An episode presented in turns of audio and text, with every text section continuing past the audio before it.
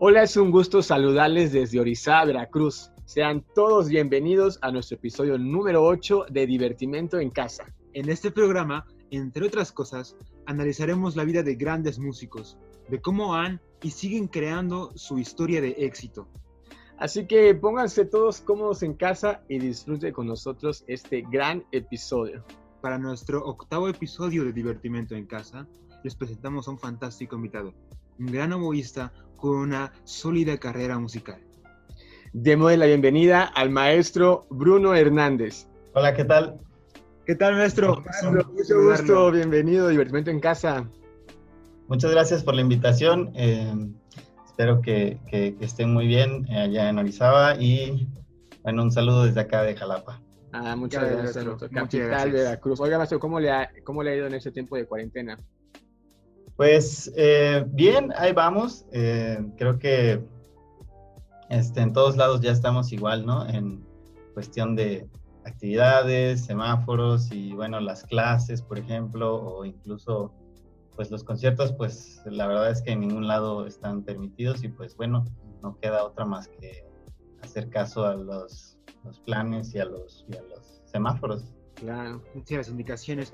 Pues bien, nuestro, eh, para comenzar, vayamos con lo primero. Eh, ¿Cómo comienza usted su educación musical?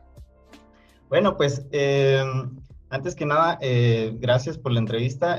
me da un gusto enorme este, poder platicar con gente de mi región. yo soy de Córdoba, Veracruz. Y como ustedes saben, en Orizaba hay una, hay una muy buena escuela, es la Escuela de Bellas Artes de Orizaba. Y bueno, yo inicié eh, queriendo tocar piano, entonces eh, la escuela que, a mí me parecía que era una opción más parecida a la universidad, pues era esa escuela de Bellas Artes en Orizaba. Em, y pues bueno, eh, durante mi segundo año de bachillerato me decidí a estudiar piano en Orizaba, entonces tenía que viajar de Córdoba a Orizaba dos o tres veces a la semana, este, por las tardes estudiar eh, piano, ¿no? Y bueno, en algún momento, este, el maestro Fabián Castro, que a lo mejor deben conocerlo, este, fue uno de mis maestros, a quien un saludo, em, un, buen, un buenísimo maestro de solfeo y de teoría, este, me dijo, oye, Bruno, ¿y cuáles son tus planes? No, pues, este, quiero entrar a la facultad y todo oye, pero es que en Jalapa hay miles de niños pianistas que, pues bueno, sí, yo tenía 17 años, en ese medio, algo así. Entonces, bueno, pues no, me, dijo, mira, es que, o sea, sí, sí, puedes inventarlo, pero ¿por qué no buscas otro instrumento que, pues sea un poquito más, este, pues no tan, no tan solicitado, ¿no? Y como cuál, ¿no? Pues el oboe y el fagot. Así en ese momento, pues, este, fue buscar investigar un poco, escuchar los instrumentos. Y lo que intenté fue el oboe porque pues era lo que estaba a la mano, ¿no? Ni tan a la mano porque el maestro, la única persona que tenía un oboe allá en la región era el maestro eh, Santos, que es el, papá de, Mar Santos. Sí, sí. Eh, y bueno, yo le fui, le pedí una clase y sí, con mucho gusto me, enseñó el oboe cómo era. Y, bueno, pues así fue como yo, yo empecé a, conocer el oboe y el acercamiento con el oboe, ¿no? Y maestro, ¿usted recuerda el primer momento que tuvo acercamiento con la música?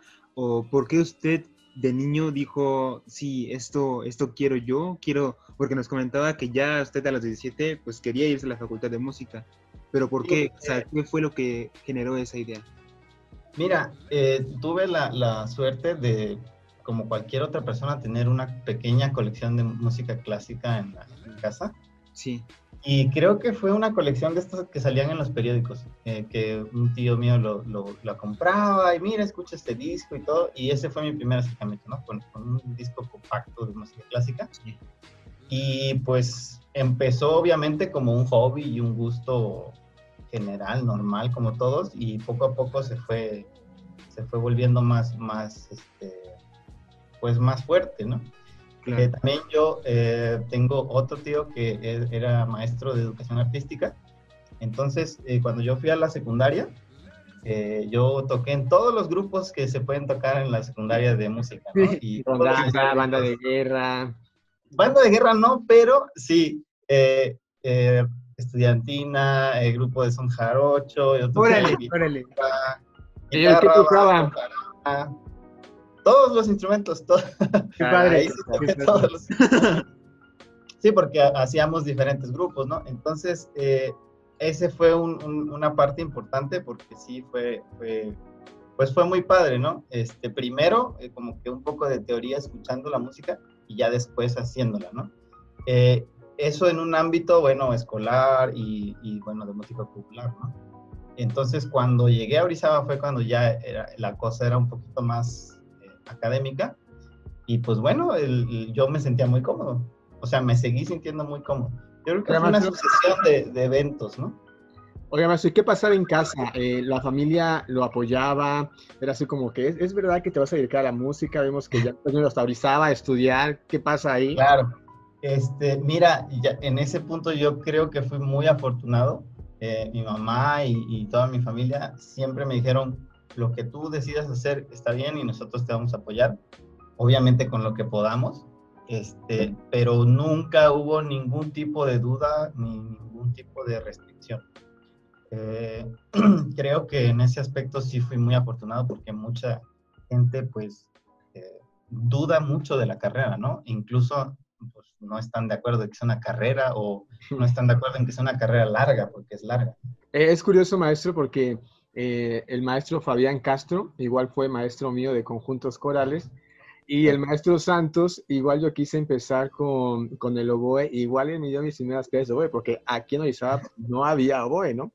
Eh, aparte Claro, de los maestros, hubo alguien en, en ese tiempo eh, de, de su infancia, adolescencia, juventud, antes de irse a la, a la facultad, que lo motivó, que fue de, eh, yo quiero eh, ser músico porque este maestro me alentó, me dijo, me instruyó. Mira, yo creo que todos, eh, empezando por, por, por, por mi tío con el que estuve en todos estos grupos, Sí. eh, Miguel Colorado se llama, es, eh, era maestro de educación artística. Empezando por él, empezando, siguiendo por el maestro Fabián, todos los maestros que de verdad tienen un, un, un amor por la música muy grande, eh, tarde o temprano te, te ponen un gran ejemplo, ¿no? Entonces, pues digamos que cada, cada uno aportó de cierta manera eh, el, el hecho de que yo haya continuado, ¿no? Después en la facultad tuve muchos maestros de, de- diferentes eh, orientaciones, por así decirlo, que, que también, ¿no? También todos, todos fueron un, un- ejemplo en- en cierto momento. Y, y, pues bueno, no, no podría decir un- uno solo. Muy especial, claro. Yo creo que es una combinación de, de personas eh, que llegan en momentos adecuados, que, que siempre nos animan y nos alientan a, a ir a, a un siguiente nivel. Pero maestro, llegamos a una sección muy interesante que se llama el anecdotario. Tendrá usted que Ok. contarnos tres anécdotas diferentes. Le cuento cuáles son. Eh, la primera es eh, la experiencia más satisfactoria que usted haya tenido como músico sea en un concierto, en alguna clase, eh, con alguna interacción con alguien, la que en este tiempo de carrera haya sido la más satisfactor- satisfactoria. Eh, la segunda es eh, la decisión más crucial que ha tenido que tomar como músico. Tal vez dejar eh, tal instrumento para dedicarse a otro instrumento, eh, mudarse de ciudad, cambiar de maestro, algo que ha sido muy importante en su vida como músico. Y la tercera es el momento más incómodo que haya tenido en el escenario, que posiblemente creo yo puede ser con alguna caña, porque a los oboístas siempre pasa algo con las cañas. Para esta dinámica, maestro, usted tendrá que elegir alguna de estas tres flautas. Eh, una flauta de bambú brasileña, una flauta irlandesa o una quena colombiana. Y esta nos va a indicar con cuál eh, de estas tres anécdotas usted va a empezar. Así que, ¿cuál quiere primero de las tres flautas? Eh, vamos con la quena. Va. Quena colombiana, vean qué bonita está. Vamos a ver qué nos dice la quena, qué, qué anécdota trae. Eh, La primera que nos va a contar es la decisión, la decisión crucial, crucial. que ha tenido usted que tomar en su vida como músico. Ok. Eh, bueno, creo que esto muy poca gente lo sabe, pero eh, yo me gradué en el 2009 y hice tal vez tres, cuatro audiciones profesionales para una orquesta y bueno, creo que la última fue la vencida y fue cuando gané la plaza principal en la Orquesta Sinfónica de Aguascalientes. Eh, pero yo quería también en algún dado momento pues seguir estudiando, ¿no? Hacer una maestría o algo así, ¿no? Especializada. Eh, y en ese momento, cuando yo tenía ya el, empleo, porque la verdad fue muy rápido después, después de, de, graduarme, pues ya vino el empleo. Eh, yo fui a, viajé a Estados Unidos, tomé una clase con Pedro Díaz, maestro Pedro Díaz, en Nueva York. Y, y bueno, cuando regresé, eh, hablamos por teléfono y le dije, maestro, yo, este, pues mis planes son que tal vez... Me dijo, no, no, no, no, no, tú ya estás trabajando, en la orquesta vas a aprender todo. Eh, no, no necesitas seguir estudiando. Después hablé con mi maestra. sí, después hablé con mi maestra por teléfono, igual yo estando en la maestra Esther Gleason de aquí de Jalapa. Y, este, y me dijo, tú te quieres ir a Nueva York, pero por la ciudad. no, es... en cierta manera sí, ¿verdad? Pero entonces fue una, una decisión que tomar si seguir con una carrera profesional o, estudiar más, ¿no? Claro. Y eh, bueno, hasta ahora no me arrepiento, creo que sí sí tuvieron razón, eh, pero bueno, eh, creo que todavía las, las, las, corrientes, digamos, académicas de la actualidad, pues me van a permitir seguramente en algún momento hacer un, posgrado. En línea, semipresencial, como sea, ¿no? Y no precisamente tal vez en oboe, ¿no? Puede ser en alguna, alguna otra disciplina. Esto va muy rápido y cada vez hay más carreras, más posgrados. Pero eh, la ventaja es que justo, por ejemplo, este año eh, cumplí 10 años tocando en orquestas profesionales, ¿no? Entonces, bueno, eh, fue una decisión muy complicada, la verdad. Sí. No, pues, y una decisión que, un tipo de decisión que no nos había tocado hasta el momento que alguno de nuestros invitados nos contara, que la mayoría han sido músicos de orquesta. Muy interesante. Maestro, vayamos. Nos queda la, la flauta de bambú o la flauta irlandesa. Irlandesa. Dos para música celta, esa es muy bonita. Ok. Veamos. Escenario. Escenario, momento, incómodo, en el escenario. Eh, momento incómodo en el escenario. Pues mira, hay un montón, entonces no hay problema. Relica el, oso mayor. Voy a, voy a agarrar uno al azar. Este. ¿Qué será? Bueno, una vez eh, estábamos tocando una obertura en Aguascalientes, La Fuerza del Destino de Verdi, que tiene unos solos muy bonitos de oboe. Y esto, como tú bien decías, tiene que ver con las cañas y con una cosa que uno, uno no tiene ni idea de esto, ¿no? Cuando recién empiezas a estudiar oboe, yo recuerdo dando clases a niños, eh, tú pierdes la, la, dimensión del instrumento, es decir, tú lo mueves para un lado, pero se te olvida que la caña está ahí. Entonces, cuando te das la vuelta o algo así, pues siempre se rompe, ¿no? Cuando eres porque no cuidas ese espacio virtual que ocupa la caña, ¿no? Entonces, una de las cosas más comunes que, suceden con los oboístas es que con la misma boca tú rompes la caña. No. Entonces, este, estábamos ya eh, para el concierto, ya antes de iniciar el concierto, dos minutos antes de iniciar el concierto, este, empecé a tocar la caña y, bueno, súper bien, ¿no? Y bueno, ya casi, casi que aplaudiendo así el público y saliendo el director no sé qué movimiento hice y le pegué con, con el los dientes. Y la volteé a ver y estaba toda. Ay, no puede Y de verdad, de verdad recuerdo que yo me sentía muy bien porque era una muy buena caña y aparte yo tenía los solos muy delicados, entonces tenía que tener algo así muy, muy específico. Wow.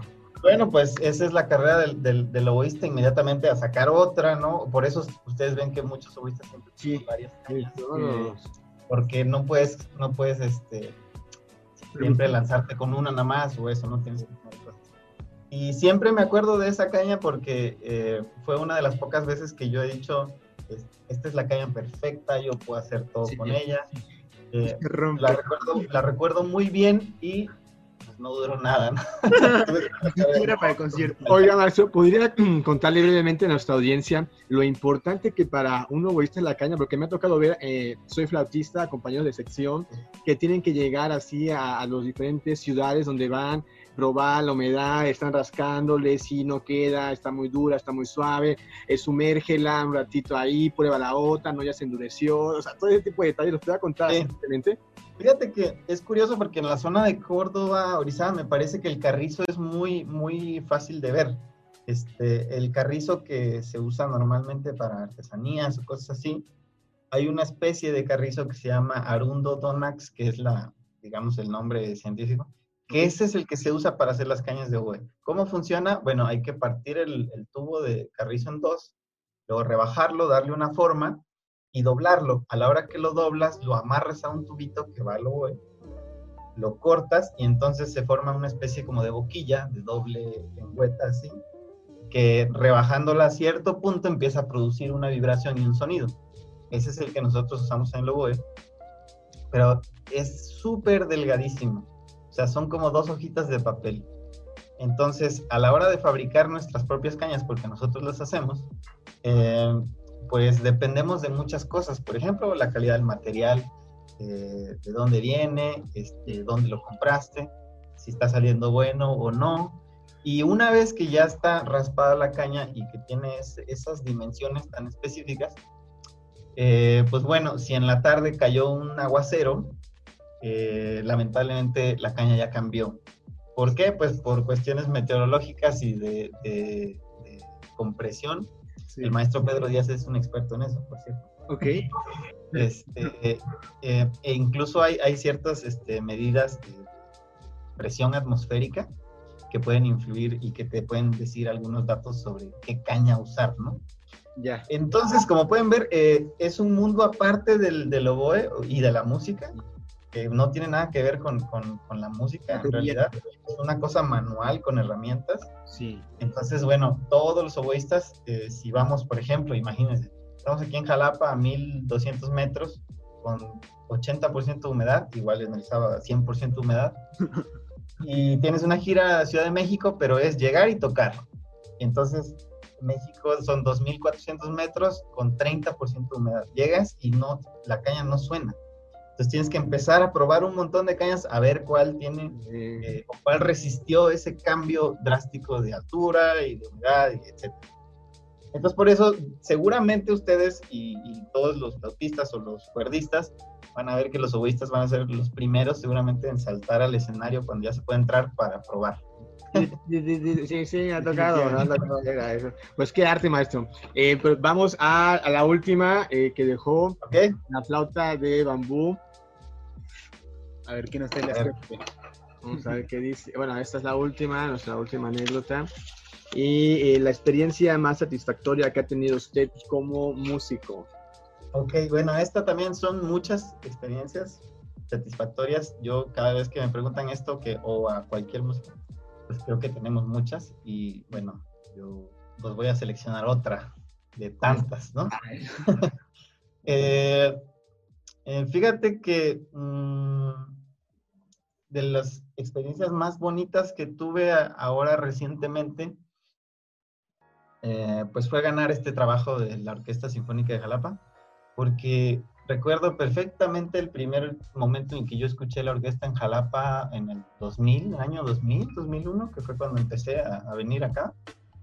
Y ah, pues nunca me imaginé que yo iba a tocar en esta orquesta, ¿no? O sea, eh, sí, ciertamente todo mundo llega a Jalapa con aspiraciones, pues de entrar a la orquesta o de entrar a cualquier otra orquesta, pero pues, la verdad es que nunca yo me hubiera imaginado, ni estuvo en mis planes, ni pensamientos eh, terminar en esta orquesta, lo cual es un, placer y un honor.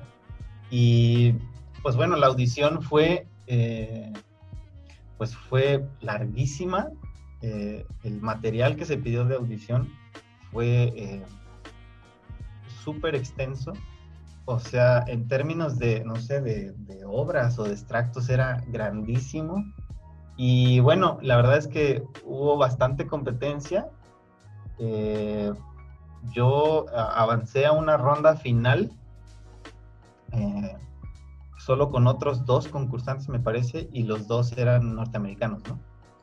Eh, entonces, em, pues sí, yo ya tenía experiencia, digamos, profesional, ya tenía experiencia en audiciones, pero en el momento en el que yo sentí que ya había terminado la audición y que había hecho una buena audición, este, pues sí fue una, una experiencia muy satisfactoria. Eh, no sé si tal vez hubiera vuelto a audicionar después en otra orquesta o en otro grupo o en, otra, en otro concurso, si me hubiera sentido con esa misma con esa misma fuerza y con esa misma eh, determinación, ¿no? Creo que es parte de un, de un periodo de juventud y de preparación que se mezclan, claro. que te llegan a esos momentos eh, eh, perfectos, ¿no? O sea, que tú te sientes al mil por ciento, ¿no? Entonces recuerdo que salir de esa audición este, con, sintiendo que había hecho un, un buen trabajo, pues fue muy, muy satisfactorio. Ya después que vino el resultado, pues imagínense, ¿no? Es, sí, sí, la alegría. Increíble, sí, sentir esa, esa, esa felicidad y esa satisfacción, ¿no? De, de, haber completado el proceso, porque es muy, es extenuante pero preparar una audición. Generalmente te avisan con tres meses de anticipación, entonces es un proceso larguísimo. Sí. De mucho trabajo, ¿no? Este, yo en las últimas audiciones que hice contando esa y otra, pues fue lo que más he estudiado en toda mi vida, ¿no? Eh, pero bueno, eso te digo, viene en un momento, en cierto momento de, la vida del, músico. Claro, no, está perfecto, maestro. Y justamente con esto podemos comenzar eh, nuestro siguiente punto, que es la preparación profesional. Pues nos cuenta usted que el maestro Fabián Castro pues lo invita a, elegir un instrumento que no fuera tan demandado, eh, el oboe. Usted se inclina por el oboe. Después, ¿cómo es el proceso en que usted entra a la, universidad, a la preparación profesional como músico? Fíjate que em, fue un proceso muy curioso porque ahora es totalmente diferente. Eh, recuerdo que en esa ocasión eh, yo llevaba, no sé, tres meses eh, probando el instrumento, o sea, de que el maestro me decía, mira, esta, esta posición es para esta nota y es, a los tres meses yo tenía una escala, ¿no? O, un ejercicio. Sí, eh, Y ya era el examen de admisión. Oh, eh, sí, sí, en el, te estoy hablando del 2001, había un lugar y yo fui el único aspirante. Entonces, mi, maestra lo que hizo fue hacerme pruebas de otra cosa, de aptitudes musicales, ¿no? De, a ver, solfea esto, a ver, canta esto, a ver, hace este ritmo, ¿no? O sea, porque no tenía ninguna referencia con el oboe, en realidad, ¿no? Eh, yo, yo empecé de cero, o sea, en, ese año, en el 2001, porque entré a la universidad en agosto, pero en, enero conocí el oboe, ¿no? Ahora ya no, ahora es muy diferente, o sea, en, en 20 años eh, el nivel es 20 veces más alto eh, y pues bueno, ya todo es diferente, ¿no? Ya todo cambió. Sí, claro. Ahora yo recientemente este, empecé a dar clases también en la universidad. Mi padre. Y, bueno, eh, en, este, en este caso, pues creo que el instrumento es, es o fue para mí un proceso fue un proceso rápido porque eh, cada que conocía yo una, una, nueva fase del instrumento, eh, digamos que la, la, la, disfrutaba, la conocía y, la, la, hacía, la, reproducía, ¿no? O sea, era, era como que era bastante ligero el, el, el avance siempre, ¿no?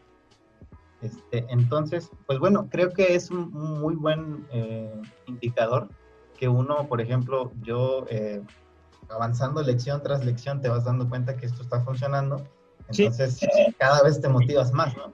Y, y, viene de la mano con disciplina y con este, balance con las otras clases, y ahí es cuando uno empieza este, a, a encarrerarse, ¿no? Creo que ese es, el, ese es lo que hay que buscar, ¿no? La motivación de ciertas cosas que para lo que yo estoy eh, funcionando, ¿no? O sea, lo que sí está funcionando, eso es lo que te da, digamos, un, poco de, empuje. Que realmente era como un tiro al aire, ¿no? O sea, usted realmente no conocía este instrumento, sí. se fue a estudiar profesionalmente el instrumento que desconocía. O sea, durante eso también, tiempo... Eso también creo que mm, es un buen punto para la Universidad Veracruzana en el plan de estudios, porque eh, principalmente si tú quieres llegar así como yo llegué, bueno, en ese momento, eh, está perfecto. Entras a un ciclo inicial en donde solo necesitas las aptitudes musicales, que dura dos años, me parece. Bueno, duraba dos años. Después entrabas a un ciclo preparatorio de otros dos años y después a cuatro años de licenciatura. Entonces era un proceso de ocho años en el caso de los vientos y que pues funcionaba, o sea, funcionaba. Ahora tal vez ya es otra cosa porque, bueno, te digo, ya hay otros, hay otros planes de estudio, claro. hay, otro nivel de ejecución inclusive para aspirantes, pero en ese momento eh, todo, todo, todo funcionaba, funcionó en ese momento para mí. Sí, pues sí, y, tenemos la prueba, ¿no? De que esa cosa, algo, o sea, eso, eso eh, fue algo funcional. Eh, maestro, durante e, este tiempo que estuvo usted ya eh, como estudiante para hacer, convertirse en un músico profesional.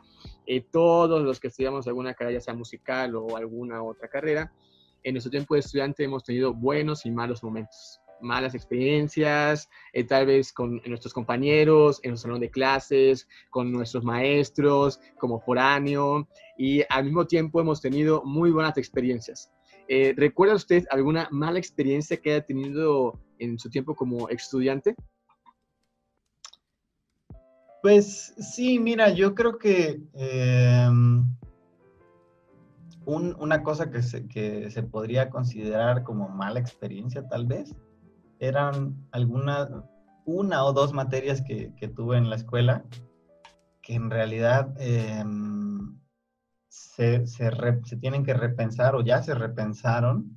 Y bueno, en ese momento también el, maestro o los maestros que estaban en ese momento, eh, de verdad no, no, no eran músicos, por ejemplo, eh, lo cual no significa que no puedan impartir una materia integral en una, en una licenciatura de artes. Pero en ese momento sí, la verdad que mis notas más bajas que tuve, creo que fueron con, por cosas injustas o cosas que yo no consideré que, que yo hice una mala, una mala evaluación o un mal semestre, por maestros que no eran músicos, ¿no? Entonces fue como... ¿Qué onda? Una muy mala experiencia, ¿no? Que tienes, digamos, más otras materias con otros músicos y materias difíciles musicalmente hablando y todo esto, y súper bien, y en las materias que no tienen nada que ver con tanta orientación, ya sí tenía orientación, pero eh, pues sí, ¿no? El maestro, ya sabes, eh, tal vez él como estaba en, su, digamos, como un poco a la defensiva por precisamente no ser músico, pues era bastante bastante malo con las calificaciones, ¿no? Sí, Pero bueno, no puede calificarse tanto como mal experiencia. Pues incómoda, no, incómoda, no, no, tan agradable. Oiga, ¿y alguna experiencia buena, así alegre, padre, que, que, recuerde como estudiante? Sí, mira, recuerdo mucho uh, al maestro eh, Fernando Ávila, que ya no está con nosotros, que él, él fue mi maestro de orquesta, en la, de la materia de orquesta y la verdad es que era uno de los maestros más, más inteligentes, más balanceado. Él, él te podría decir mil errores que cometías, pero te decía mil cosas buenas que estabas haciendo, ¿no? Y creo que eh, eso es súper importante porque mm, también tuve mucha educación en la cual se basaba en solo los errores, ¿no? Eh, que bueno, es una educación que lleva a un gran nivel, eh, musicalmente hablando, pero a lo mejor emocionalmente hablando no. Eh, pero él siempre, siempre eh, decía lo que correspondía. Es decir, si tú estás haciendo las cosas bien, paraba la orquesta y decía, eso está bien, felicidades, suena muy bien, por favor háganlo así, ¿no? Después venía un error y decía, a ver, esto no puede pasar, esto se tiene que corregir. Y lo más importante, él nunca dirigiendo eh, pensaba que lo sabía todo o que conocía todos los instrumentos. el maestro Fernando siempre te decía, ok, yo no te puedo decir cómo hacer eso, pero tu maestro sí te puede decir cómo hacerlo. Claro. Ve y pregúntale a tu maestro, maestro, ¿cómo se toca la primera sinfonía de Brahms? ¿no? Y entonces ya tú te ibas con esa idea. Era una cosa súper integral y, y, cada, cada clase de orquesta con él era una, una experiencia enriquecedora al máximo, era súper positivo.